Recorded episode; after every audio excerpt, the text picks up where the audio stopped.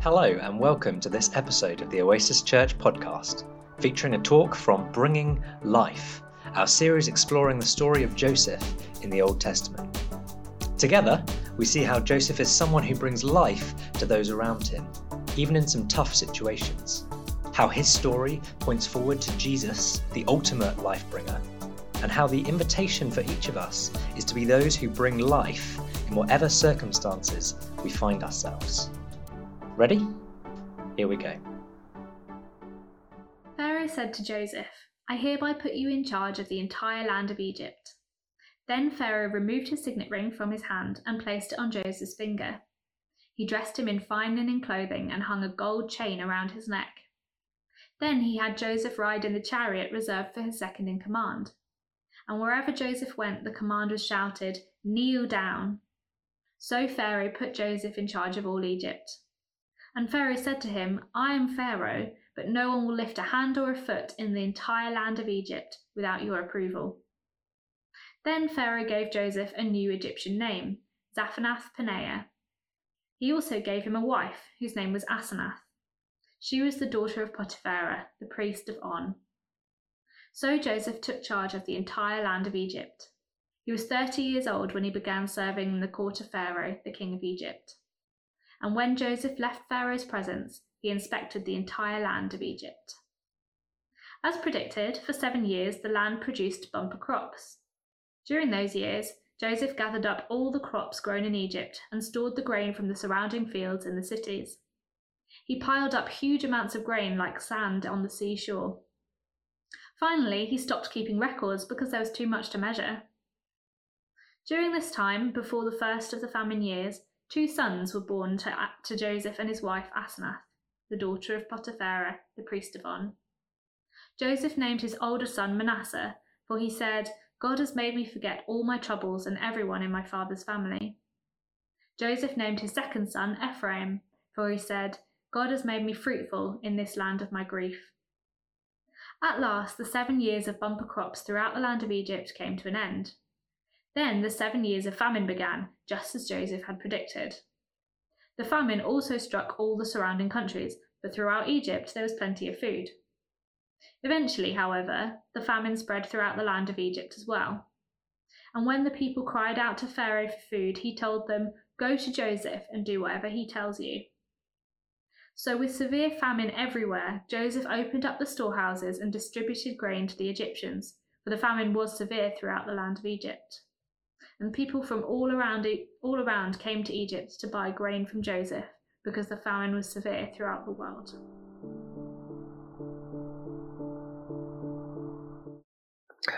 Hi, thanks so much, Rebecca, for reading that. That was so good. And it is really good to be with you. My guess is you've noticed that I'm not at South Street this week. I am live from my lounge. And that's because on Thursday, in my normal regime of converting our front room into my workspace, I managed in moving some furniture that I'd normally move, put my back out, which caused me to be in quite a bit of pain and discomfort, and found that this chair is the chair that I basically can sit on most days and feel okay. So gradually that's repairing itself, but yeah, that's why I'm here. Now, the fact that I've pulled my back a bit is slightly ironic, because as we're going to look at this story that Rebecca has so excellently read out to us, what I want us to zoom in on is how we're positioned to bring life. And therefore, it just feels a little bit ironic that I am kind of finding myself not quite positioned how I'd normally be through putting my back out. But I think God's going to use it, as we'll see as we go on today. But in this part of the story of Joseph, what we discover is that Joseph has gone from this place of being a prisoner and then is elevated to be Pharaoh's number 2. And in being that individual, he then gets to provide a rescue plan that brings hope and rescue, not only for the nation of Egypt, but also for the nations of the world around. We could maybe zoom in towards the end of the story and seeing how all the nations are coming to Joseph for rescue and for hope. But actually, to get there, we have to realize that Joseph is kind of repositioned. He has to change his mindset and has to be changed in terms of no longer seeing himself as a prisoner, but rather as one who's operating from the palace. And so what we discover is in the first part of that passage that Rebecca read out is that there's these different moments, descriptions given of the clothes that he's wearing, the transport that he takes, the jewelry that he's got on him, his family that's around him. And you can maybe think, well, these are interesting pieces of information. However, they're not just there for information. They're there to reveal something of the positioning that Joseph has been given, the positioning that enables him to realize that he's not the prisoner. He's one that's here to bring life to all around. And it's that positioning that I want us to get hold of today, as I believe God wants to speak to you and to me about the position that he's given each of us in order that we bring life. It's already come through worship, actually. It's already come through as God has begun to speak over us, this identity that is afforded to each of us through Jesus' life, death, and resurrection that causes us to know that we're those that are chosen, loved, accepted by God. But I want to zoom in on this story and to look at how Joseph was positioned. You see, how Joseph was positioned, and there's lots we could look at, but I want to look at three things particularly. I want to look at how he was positioned in terms of his status, how he was named, and the authority he had. See, Joseph was given status. You see it described through the robes that he wears, that those robes signaled that he was part of the royal household. To all the people around, it was signaled through his status, through the transport that he took, that he had a chariot that was following on behind Pharaoh, which said that he was next in line to Pharaoh with all authority, all power. He had status that all the people were to see. You see it in terms of him being named. His positioning is revealed there, that Pharaoh gives him an Egyptian name, in order that he be one that's accepted by the people and one who's identified as one of the people. So he's positioned in terms of his status, he's named, also in terms of his authority. See, we find that he's given the signet ring of Pharaoh, that he's given Pharaoh's authority, that what Joseph says, what Joseph does, is as though Pharaoh is saying it, is as though Pharaoh is doing it. You see, Joseph is one who's positioned in a way that it causes people not to see him as the prisoner, but to see one who's come to bring life through his status, through his being named, and through his authority. And Joseph sees this as he looks back on this part of the story later on, as we're going to see, as not just that Pharaoh has caused him to know these things, but actually it's God. God is one who's positioned him in this place in order that he would be about rescuing all people, saving their lives. What about us then? See, just as Joseph was repositioned by Pharaoh, that God used Pharaoh, that what we find is that through Jesus's life, death, and resurrection, we're positioned to bring life. That through what Jesus has done, it causes you and I to know those three similar moments of position in terms of our status, of being named, of knowing our authority. You see, through Jesus, we now know status, that we are forever declared children of God. It's what 1 John 3:1 says, that you and I are now God's children, for that's who we are, forever loved. But we're also those who are named. And so in John 15, we find that Jesus says in verse 12 to 14 that we're now those that are named as beloved, those who are now named as his friends.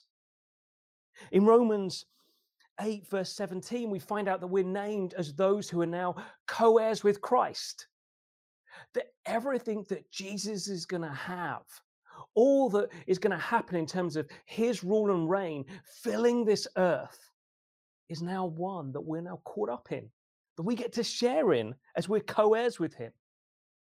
We'll not only have status, we're not only named, we're also those who have authority. That Jesus in Matthew 28, verses 18 to 20, says that he has all authority and now sends us in that authority as those who then go with his authority to bring the life of who he is to everyone. Like, we don't go in our own steam, but rather we go with Jesus' authority to bring his life to everyone, everywhere. And Jesus says, like earlier on in Matthew, that that isn't to be a burden, isn't to feel a weight, but rather being yoked to him. Knowing his authority is to cause ease and lightness.